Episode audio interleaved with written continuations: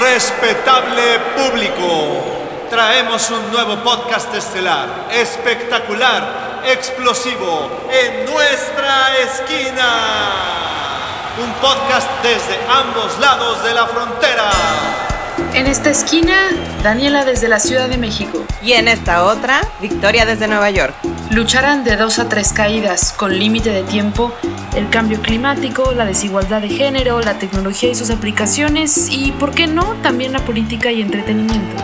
Hablaremos sin máscaras para demostrar que lo que nos une es más fuerte que lo que nos divide en ambos lados de la frontera. Lo haremos en un clásico mano a mano entre dos millennials hispanas, que con una comprobada rutina de acrobacias hemos noqueado el estereotipo de lo que es vivir como mexicana en Estados Unidos o como estadounidense en México. Siendo más técnicas que rudas, haremos vibrar al público trayendo estos y otros temas a ras de lona.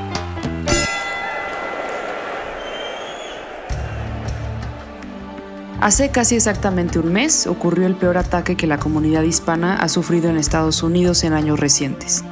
Un hombre blanco, treintañero, expresamente xenófobo, manejó 10 horas con el propósito de cazar a latinos en un Walmart de El Paso, Texas, ciudad fronteriza con Ciudad Juárez, Chihuahua, y quizás el epicentro hispano más importante de todo el estado de Texas.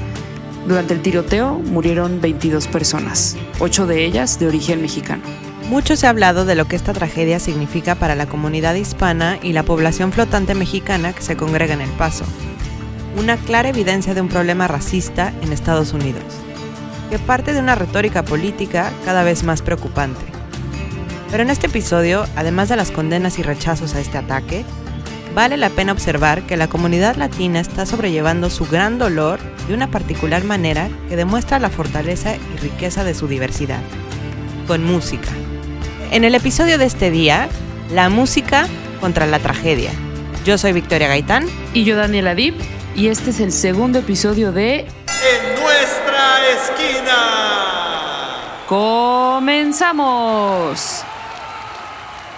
Primer round.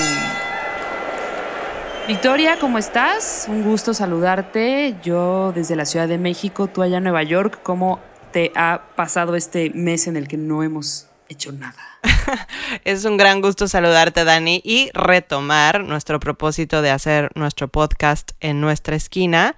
Pero sin duda ha sido un mes difícil, sobre todo para la comunidad latina y en particular la comunidad mexicana, después de los lamentables hechos en Texas. Sí, la verdad es que justo el pasado, em, eh, fue el 3, ¿no? Me parece, el 3 de agosto que se cumplió, eh, que ocurrió, perdón. Fue el 3 de agosto. Fue el 3 de agosto que, eh, pues como ya lo, mencionábamos en la, en la introducción, un, un hombre de 30 eh, años, me parece, blanco, que subió su manifiesto, si se le puede llamar así, algún texto, pues en el que claramente estaba diciendo qué es lo que iba a hacer en contra de la comunidad latina. Lo subió a este sitio que se llama 8chan, que es conocido por no tener ningún tipo de, filtro. Eh, la gente puede subir y comunicar cualquier cosa ahí.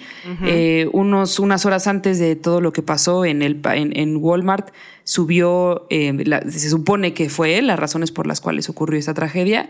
Y pues algo muy preocupante para gente, Victoria, no me dejarás mentir, como tú y como yo. Claro. Que, que pues somos parte de esta comunidad latina que convive o convivió en algún punto de su vida con lo que pasa en la frontera, ¿no? A mí eh, siempre estos temas eh, me, toman un poquito eh, de manera personal. Yo cuando estaba creciendo tenía una tía que tenía una casa en McAllen, Texas, que es ciudad fronteriza con Reynosa, y pues literal lo que uno va a hacer a la frontera cuando vienes de otros, de otra, de otra ciudad eh, de más hacia adentro del estado es, perdón, del, del, país es pues ir de compras, ¿no? Y ir a estos puntos eh, que a, lo mejor ahorita ya tenemos muchos de los productos de Estados Unidos, los tenemos aquí en México disponibles, pero pues yo me acuerdo que hace 15, eh, no voy a revelar mi edad, pero hace 15 y no sé cuántos años, sí era más complicado obtenerlos y un punto de encuentro importante en estas ciudades, pues son los Costcos, los Walmart, los Sams. Entonces, los malls. Em, pues sí, sí, insisto, tal vez de una manera como muy egoísta de imaginarte ahí con tu familia, cruzas la frontera, vienes de Ciudad Juárez, eh, te vas a un Walmart a comprar lo necesario para tu día, era un sábado me parece, y que ocurran este tipo de cuestiones eh, que a veces las vemos tan alejadas de una realidad hispana, me pareció atroz, horrible en, en cualquier comunidad, pero para la nuestra en específico me pareció muy, muy doloroso. Sí, y sobre todo porque expresamente esta persona habló de que iba tras latinos y tras mexicanos en concretos, refiriéndose a un tema de invasión hispana en Estados Unidos. Y eso, pues, ¿de dónde lo hemos escuchado antes? Del propio presidente durante su campaña presidencial, durante su mandato y seguramente, pues, a medida que pase un poquito más de tiempo, vamos a volver a escuchar estas expresiones en, en su segunda campaña eh, o en su campaña de reelección, pero afortunadamente pues hay más voces más unidas, hay figuras públicas, hay periodistas, hay manifestaciones más eh, unidas, se podría decir, y más fuerte en contra de, esta, de este tipo de ataques, en contra de la aportación de armas y en contra de la discriminación y el racismo que, que ha Em, pues influenciado y activado e, el presidente de cierta manera. Sí, y, además eh, eh, cabe resaltar algo, algo importante que mencionabas hace unos momentos, que este, esta persona que, que, que, que, pues ni vale la pena mencionar su nombre para no darle eh, visibilidad y exposición, que es lo que quería, pues mencionó una mentira brutal, ¿no? Que los hispanos están invadiendo Estados Unidos. Alguien con un poquito, con el mínimo de noción de historia, sabe que eh, Texas alguna vez fue parte de México y alguna vez, como durante 20 minutos, fue independiente porque justo como que no se encuentra, eh, ahora sí que no se hallaba entre las dos sociedades. Y algo eh, justo que es algo que vamos a abordar en este, en este episodio es la riqueza cultural de esta pues de este lienzo que se da particularmente en Texas. Texas es una zona súper diferente a México y súper diferente a Estados Unidos. Y Ciudad Juárez, que es eh, la, el, opuesto de la frontera con El Paso, Texas, pues es nada más y nada menos que la cuna de la creatividad de Juan Gabriel, ¿no? Juan Gabriel, que es un ícono en la cultura musical pop mexicana. Él, eh, yo vi la serie y según la serie, él no es de Ciudad Juárez, pero ahí creció y ahí encontró como la vida nocturna eh, en donde podía realmente como exponer su talento. Y justo una de las, eh, Victoria y yo platicábamos al preparar este episodio que una de las de los momentos más emotivos de toda esta tragedia que pasó y todo lo que pues, vimos algunos algunas notas del señor que perdió a su esposa de no sé cuántos años eh, durante el, tiroteo y demás, pues hubo momentos muy emotivos y uno de ellos fue que en, eh, como reuniones o funerales multitudinarios, la gente empezó a cantar de manera espontánea Amor Eterno, ¿no? Que si tú eres mexicano o tienes origen mexicano, alguna vez has escuchado los acordes de Amor Eterno y pues te has puesto a llorar. Eh, y creo que es un reflejo de la riqueza de esta comunidad que... Sí, hubo, hubo varios, como... No, adelante. Sí, como comentabas, la dinámica del Paso y de Ciudad Juárez creo que no existe en ningún otro lugar en el mundo y la fortaleza de una comunidad binacional como lo es El Paso y como lo es Ciudad Juárez. Y esto es algo que resaltaba continuamente, por ejemplo, Beto O'Rourke, que fue para allá inmediatamente en cuanto escuchó de la tragedia, eh, paró sus actividades de campaña y se fue para allá porque él era excongresista de, de esta ciudad, en El Paso.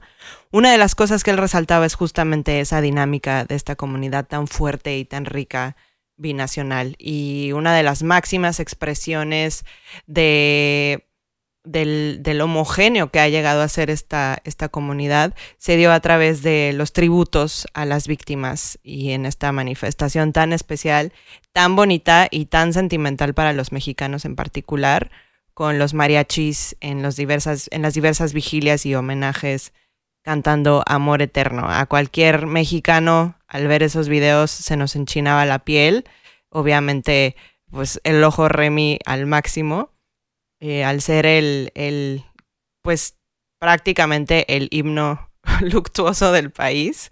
Cualquier persona, aunque no se sepa la letra completa, pero sabe de qué se trata en cuanto escuchas los primeros acordes y fue muy dentro de toda la tragedia y dentro de todo lo doloroso y dentro de, estos cuestionamientos de, de identidad y de pertenencia a este país, pues fue muy emotivo escuchar a la gente reunirse con música. Claro. Y con la música de Juan Gabriel en particular. Exacto. Eh, y, pues bueno, con esa primera ah, eh, eh, recordatorio musical, pues nos vamos a ir a un pequeño corte para regresar con otra manera en la que a través de este tipo de arte, la gente del paso aprendió y está tratando de lidiar con esta tragedia y platicaremos un poquito más sobre lo que implica, ¿no? Los, los temas, los costes políticos y sociales que implica una tragedia de esta magnitud en Estados Unidos. Eh, en este round ganó la música y el Divo de Juárez. El Divo de Juárez. Corta y regresamos.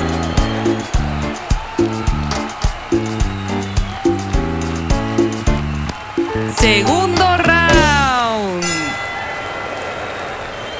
Regresamos a nuestra esquina. Victoria, a mí solamente se me pasó decir que no sé si te acuerdas, hace un año que dijeron que Juan Gabriel iba a resucitar en diciembre. Yo me quedé esperando su resucitación. resurrección, resurrección. Y pues eh, creo que, o sea, independientemente de, que el contexto en el cual estamos hablando de Juan Gabriel es bastante triste, creo que sí es, es, icónico y el hecho de que lo conozca en Estados Unidos, a mí al principio como que me volaba la cabeza, pero pues obviamente lo conocen porque ha acompañado generaciones eh, enteras. de migrantes y además Juan Gabriel es un, es, un, es un fenómeno cultural muy chistoso porque hasta donde yo percibo y yo tengo entendido como que señoras copetonas y gente de, o sea, de, de, de otro tipo de, de estructura social, pones una canción de Juan Gabriel y bailas y la cantas. O sea, es como como universal en México. No sé cuál sea tu experiencia o si en Nueva York te ha tocado de repente algún despliegue de fanatismo de Juan Gabriel en las calles. Bueno, un, cuando recién falleció, hay un restaurante mexicano enfrente del Museo de Historia Natural. Se me fue el nombre. ¿En Brooklyn? No, en, en Manhattan y anunciaban en un póster una noche especial en tributo a Juan Gabriel y el, título del cartel era El Divo nunca murió o El Divo siempre vivo, una cosa así. Obviamente fui a cantar pues y a llorar con todas las canciones de Juanga, pero sí, su presencia y su relevancia cultural es muy fuerte en todos los rincones donde haya un mexicano. Sí, y de hecho la, la, nota de, de que la gente empezaba a cantar Amor Eterno durante los funerales del Paso. Yo la escuché en, en NPR, National Public Radio, y, pues me, llamó mucho la atención que, que, que, sí lo ubican, pues, ¿no? O sea, que no está tan nacional como yo hubiera pensado. Pero bueno. Em, y el New York Times también sacó un artículo que está disponible en español e inglés. Lo escribió Daniel Hernández y tiene fecha el 6 de, de agosto para que le echen un ojo que trata de explicar lo especial y significativo que es Juan Gabriel y que en particular la letra de Amor Eterno para los mexicanos. Entonces, para que le echen un ojo. Pues vamos con eh, la, segunda manifestación musical con la cual la comunidad latina está lidiando con esta tragedia y es un corrido que cuando tú me platicaste me, llamó también muchísimo la atención eh, y creo que tú conoces la historia mucho mejor. Eh, se llama el corrido El llanto del paso, ¿no? Sí, este corrido también es otra manifestación de dos cosas. Uno, de la creatividad y de la, de la habilidad del mexicano para improvisar. Y la otra de cómo utilizamos el mecanismo de la música para sobrellevar un, un dolor tan grande, ¿no? Como este que es, que fue a nivel nacional, binacional más bien. Y durante también una de estas vigilias en honor a las víctimas, afuera del Walmart de este mall de Cielo Vista, un grupo de jóvenes eh, se pusieron a componer un corrido narrando la tragedia y rindiendo tributo a las víctimas. Y fue un fotoperiodista del Paso Times, Omar Ornelas, quien grabó a este par de jóvenes que estaban entonando el corrido. Y bueno, inmediatamente se volvió, el video no dura más, dura un poquito más de dos minutos, pero inmediatamente se volvió, se volvió viral porque fue una forma... ¿Y qué es lo que, qué es lo que narra? Fue una forma de no solamente narrar la historia de la tragedia, sino decir y dar un mensaje de que al final del día estamos más unidos y vamos a estar más unidos y más fuertes que nunca. Te voy a leer las últimas líneas, del corrido que, que, en resumen es mi reflexión de, o el silver lining que le he querido sacar a todo este terrible suceso. Y dice, dice así, no se las voy a cantar, no se emocionen, pero les voy a leer las últimas líneas. Dice, fue un acto de terrorismo lo que este monstruo causó. Quiso romper a mi gente, pero eso no lo logró.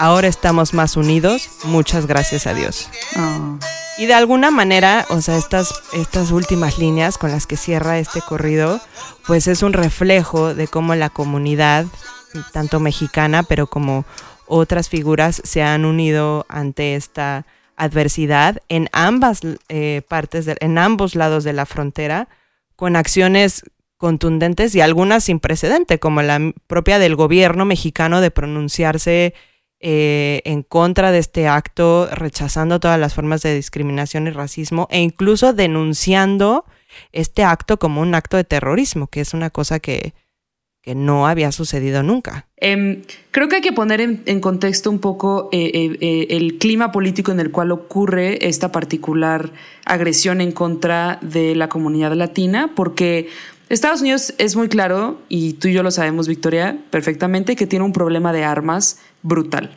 ¿no? en, en Estados Unidos la posesión de armas está inscrita en la propia constitución del país, el famoso Second Amendment, que dice algo así como We have the right to bear arms. Eh, traducido sería como tenemos el derecho a portar armas.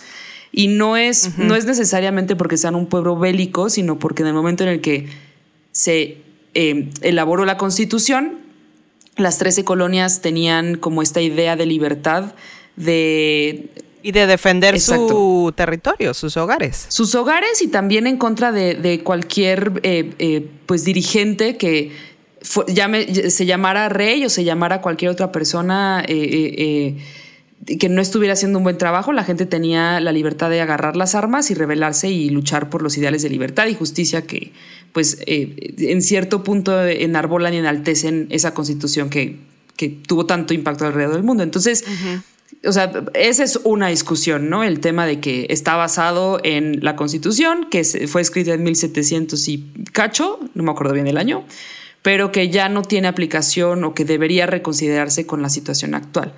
Y en segunda, pues hay un lobbying de armas brutal, eh, eh, el famoso NRA, si no estoy equivocada. Creo que Victoria, tú sabes un poco más de esta de esta composición social eh, política de, por qué la gente defiende tanto su derecho de traer armas. La, National Rifle Association, que es un grupo bastante poderoso y un lobby muy, muy fuerte en, Washington, D.C., pero precisamente ese es el, tú lo explicaste bien, ese es el, motivo detrás, el defender el derecho de la libre portación de armas escudándose en en el Second Amendment. Y que justamente ahora que vienen los debates de los precandidatos demócratas, pues va a ser un tema al que seguramente le van a prestar mucha atención y va a haber mucha demanda por parte de las audiencias de que aborden este tema en particular.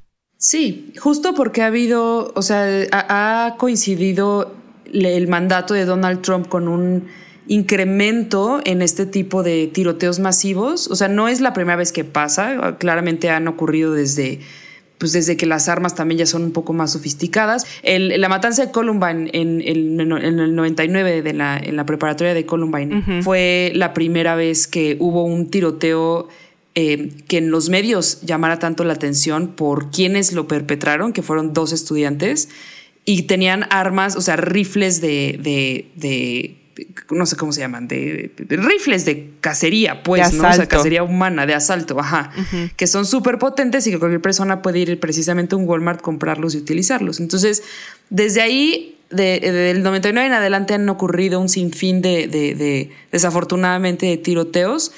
Eh, el más reciente el año pasado en, en, Stoneman Douglas, en Florida. Este año, bueno, el año, no me acuerdo ya ni siquiera qué año fue, pero en, en, Las Vegas durante un concierto de country, creo que fue el más mortífero, murieron 51 personas, pero creo que nunca había sido un tema racial. O sea, siempre había sido un tiroteo en contra de, pues no sé, gente eh, misántropa, ¿no? Que odia a la sociedad y odia cualquier N cantidad de razones. Y sí hay una cuestión em, en el que la, la, salud mental afecta, pero no necesariamente es como una razón por la cual la gente agarra un arma y mata. Creo que es más como la disponibilidad de las armas, pero creo que nunca había habido un ataque explícitamente dirigido a una comunidad como la latina que es súper chill. O sea, somos, ya lo platicábamos en el primer, en el primer episodio, ¿no? Somos, es una comunidad económicamente pujante, socialmente relevante y demás.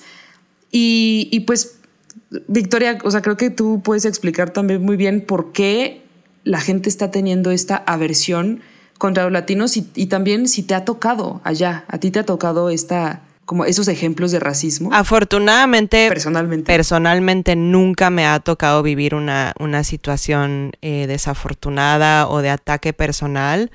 Eh, alguna vez me han dicho que my English was broken y yo, o sea, por favor.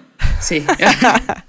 Pero eso ha sido lo máximo que me han dicho. Afortunadamente no, he sufrido ningún eh, tipo de, discriminación ni ataque, pero sí he visto eh, como mi, mi comunidad ha sido sujeta a este tipo de ataques. Y bueno, la, el fin de semana de lo del Paso, Texas, pues obviamente estuve pegada a las noticias y fue demasiado estresante a nivel personal, emocional y eh, todos los niveles. Em, salir de, tu país y llegar aquí, bueno, y este también es mi país, eh, y, sentirte tan vulnerable y tan eh, diferente, ¿no? Entonces... Sí, sí, que, que, es algo que pues nosotras que, que, viajábamos tanto entre Estados Unidos y México, como que es, es muy normal entrar y, tu, pasaporte y sí hay, hay, hay, hay, no quiero generalizar, pero sí hay mucha ignorancia respecto a ciertas cosas de México, pero en general podías andar por la calle y, es como, ah, pues normal, ¿no? Pero siempre que sale a colación había sido hasta la experiencia que yo tuve viviendo allá, generalmente positiva o neutra, y ahorita creo que hay gente que sí la está pasando muy mal porque pues dentro de toda esta ignorancia eh, eh, catapultada por las redes sociales que en mi parecer, pueden hacer mucho bien, pero pueden hacer más mal que bien, porque le avientas información a un montón de gente eh, radicalizada, que quieres, que escucha solo lo que quiere escuchar, que la, culpa se la echan a, pues a grupos que, que, nada que ver, ¿no? Y que todo parte de un discurso político, como mencionabas al principio, del propio presidente del país. Entonces, em, pues en este sentido, la, el, el, corrido creo que eh, espontáneo pues es también reaccionario, ¿no? De decir, no, tranquilos, no pasa nada. Y otra, antes de que cerremos este segundo round, otra acción sin precedente que me parece que, que, vale la pena mencionar.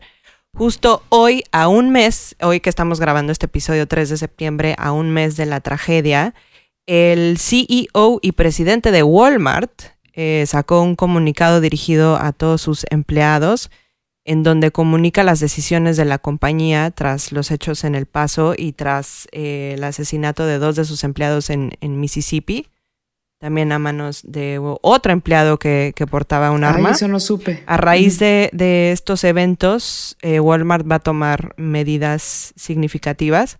Ya hace eh, algunos años había elevado la edad permitida para comprar armas de 18 a 21 años pero ahora va a tomar eh, medidas más drásticas como dejar de vender armas de fuego y ciertos eh, tipos de municiones, así como prohibir a los clientes portar armas de fuego cerca de las tiendas Walmart y Sam's Club, sin importar que sea un, un, estado que permita la libre portación de armas. Y él comentaba en su carta, en su comunicado, que está consciente que estas decisiones van a incomodar a algunos de sus clientes, pero que espera que los entiendan porque eh, tras estos eventos la compañía no es la misma, no puede permanecer igual y el status quo no puede seguir así. Entonces, eh, además de esto, también se comprometió a, mandar cartas al Congreso y a la Casa Blanca en donde se debata y se abra a discusión el tema de la prohibición de armas de asalto. Entonces, es un, una acción muy significativa, de mucho peso, de nada más y nada menos que la compañía de retail más importante del mundo. Exactamente, y que en México es la empresa que más empleos genera a nivel país. Además de, bueno, además de Pemex, pero Pemex pues es nacional y no cuenta. Pero sin duda un, un, eh, un, statement muy claro sobre hacia dónde va la conversación y pues esperemos eh, a ver, a darle seguimiento a este tema. Eh, en este round ganó sin duda la diversidad en contra de, bueno, versus la tragedia. Y pues vamos rápidamente a un corte para ir al tercer round.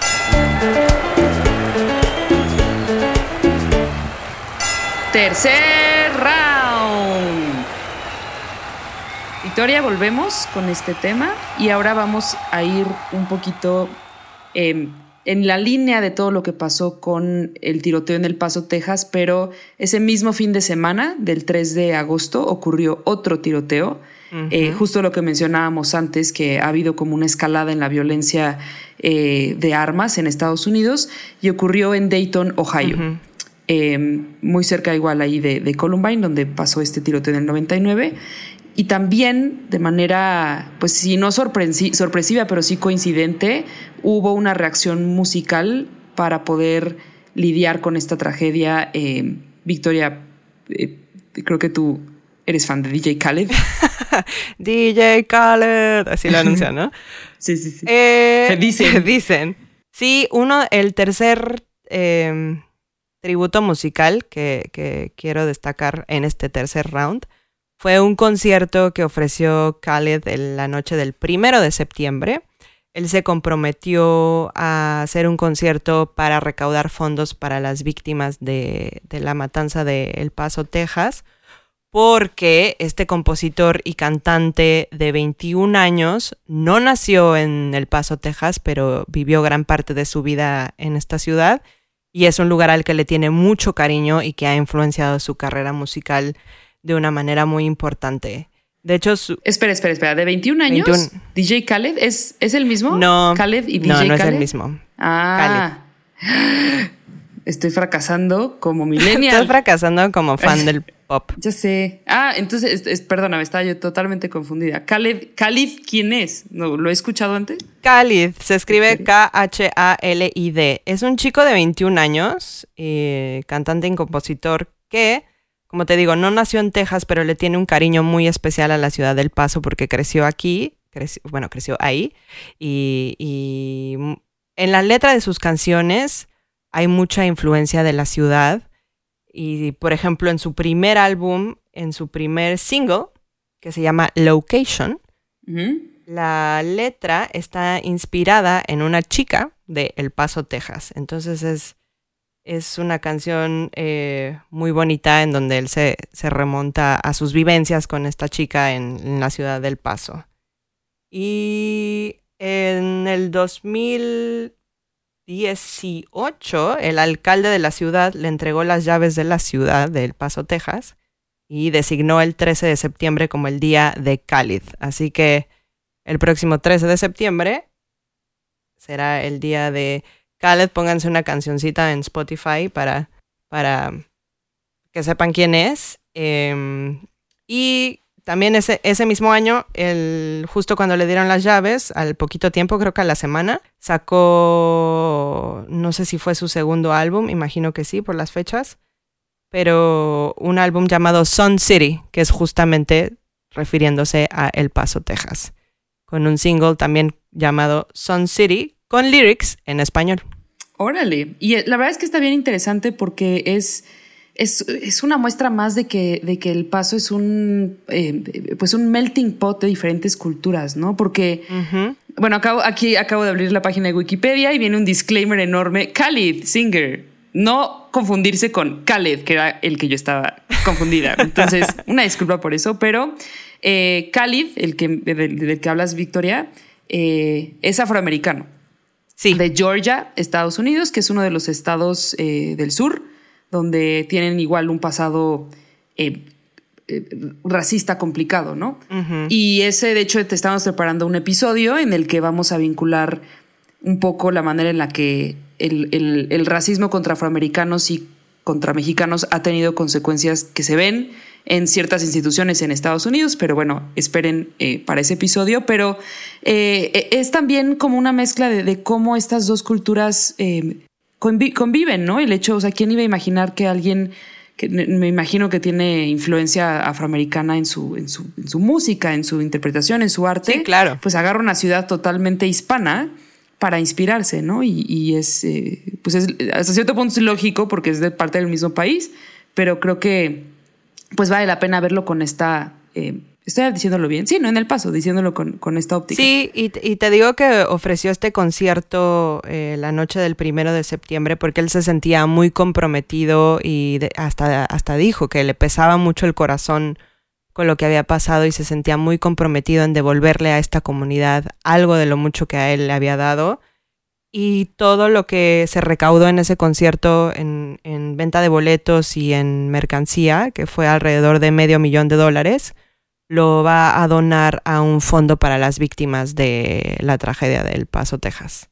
Así que... Em, y justo en, la, en el Hot 100, la lista Hot 100 de Billboard, hay tres canciones de Khalid ahorita.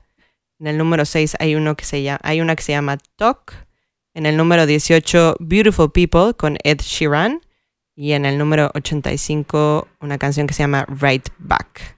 Así que vale la pena que le echen un ojo y oído a las canciones de Khalid y pensando que también es, es una persona que de cierta manera la, la comunidad mexicana y, la, y nuestra cultura ha tenido cierto peso en su música y en su carrera. Órale, sí lo voy a escuchar con, con otros oídos y pues voy a ponerme ya a escuchar las cosas que la gente moderna oye, ¿no? Porque yo aquí con Buenavista Social Club y ya. Em, pero bueno, eh, pues en este último y muy rápido round ganó Victoria. Khaled. No confundirse con DJ. Sí. ganó, Wikipedia. Em, y pues vámonos de una vez, si te parece, con nuestra sección de SmackDown. Venga, SmackDown. Esta semana durante la investigación de este programa. Recomiendo ampliamente un artículo en Wired que se llama... Sí le tienen que dedicar un buen rato porque está bastante largo, como que una media hora sí se la echan. Eh, se llama The Weird Dark History of 8chan, del autor Timothy McLaughlin, que habla precisamente de este sitio 8chan eh, que mencionábamos al principio, que es donde eh, el, asesino, ¿no? El, quien perpetró el tiroteo en El Paso, en, el, Walmart, eh, posteó su, o alguien a su nombre, o no sé, eh, publicó su, su, manifiesto en el cual explicaba las razones por las, por las cuales estaba cometiendo este acto en contra de los hispanos. Obviamente un documento lleno de cuestiones racistas, xenófobas, horribles, que en cualquier sitio estaría abajo inmediatamente pero como A-Chan es una plataforma que nació y existe justamente para proteger la libertad de expresión, eh, eh, Wired se aventura a platicar con Frederick Brennan, que es eh, el creador de, de A-Chan, pero es una persona que está en silla de ruedas, es, me parece que tiene, está en sus treintas, es un obviamente libertariano en pro de la, de la libertad de expresión y demás, pero que ha estado en el ojo del huracán por precisamente operar este sitio en el cual si tú eres eh, xenófobo extremista de derecha, probablemente te vas a ir ahí a, encontrar a alguien que, comparta tu visión horrible del mundo, ¿no? Eh, que tiene, que tiene, pero, pero tiene un propósito, es decir, eh, pues es, el Internet se supone que es para todos y esta gente necesita un sitio donde no estén filtrados, donde no estén censurados y es bastante controversial. Entonces. Ya tendremos ese debate a futuro. Exactamente. Pero este artículo está muy bueno, platica con él, con Frederick Brennan y, y, por qué hasta cierto punto defendió A-Chan y por qué ya no lo hace, porque está peleado con el actual administrador de A-Chan. Lo pueden buscar en Wired y pues sí vale la pena tomarse un cafecito con calma y Buenísimo, Dani, lo voy a leer porque no lo he leído. Mi SmackDown de la semana, yo voy a seguir en plan musical. Y el mío es un throwback al 2003. ¿Qué estabas haciendo en el 2003, Dani? Yo estaba en primaria. ajá. No. Bueno, mi SmackDown es un throwback al 2003 a otro clásico musical de Molotov, Frijolero. Uy, joya, joyón. Esa canción que se encargó de denunciar en su momento el racismo en la frontera de una forma original, irreverente, pegajosa y además en spanglish. Sí. ¿Te acuerdas? Sí, sí, sí. No, no podemos platicarlo acá, pero es, es una canción, creo que también como la primera vez que identificas como mexicano lo que te dicen en la frontera, ¿no? Sí, todos estos eh, racial slurs a los que se refieren a, nuestra comunidad. Y bueno, en su momento, en una entrevista con el periódico El Universal, Tito Fuentes, integrante del grupo, dijo que la banda compuso Frijolero para declarar su oposición a las políticas de Estados Unidos, a pesar de estar espalda con espalda. Así que vale la pena darse unos minutitos para volver a escuchar esta canción con esa reflexión en, mente y para que otras generaciones, generación Z, se, se, entere de lo que, de estas, de este tipo de manifestaciones musicales. Claro. Sí, sin duda es lo que de verdad voy a hacer ahorita que acabemos de grabar. Creo que es un excelente throwback. Y pues bueno, Victoria, eh, hemos terminado nuestro segundo episodio. Estoy muy contenta. Eh, ya prometemos que van a ser mucho más frecuentes. Ahora sí. Eh, ahora sí, esperemos que hablando de temas mucho menos dolorosos para la comunidad hispana.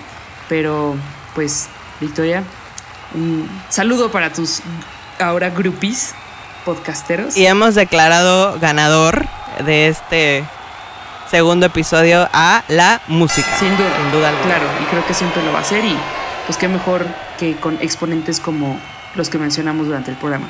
Muchísimas gracias por escucharnos. No se olviden de darnos una pequeña reseña en cualquier plataforma que nos escuchen. Y nos escuchamos en el próximo episodio de En Nuestra Esquina. Yo soy Victoria desde Nueva York. Y yo Daniela Dib desde la Ciudad de México. Y esto fue En Nuestra Esquina. Conducido por Daniela Dib y Victoria Gaitán. Producido y editado por Eliseo Santillán. Descarga nuestros episodios cada semana desde tu plataforma digital favorita y síguenos en nuestras redes sociales en Facebook, Twitter e Instagram.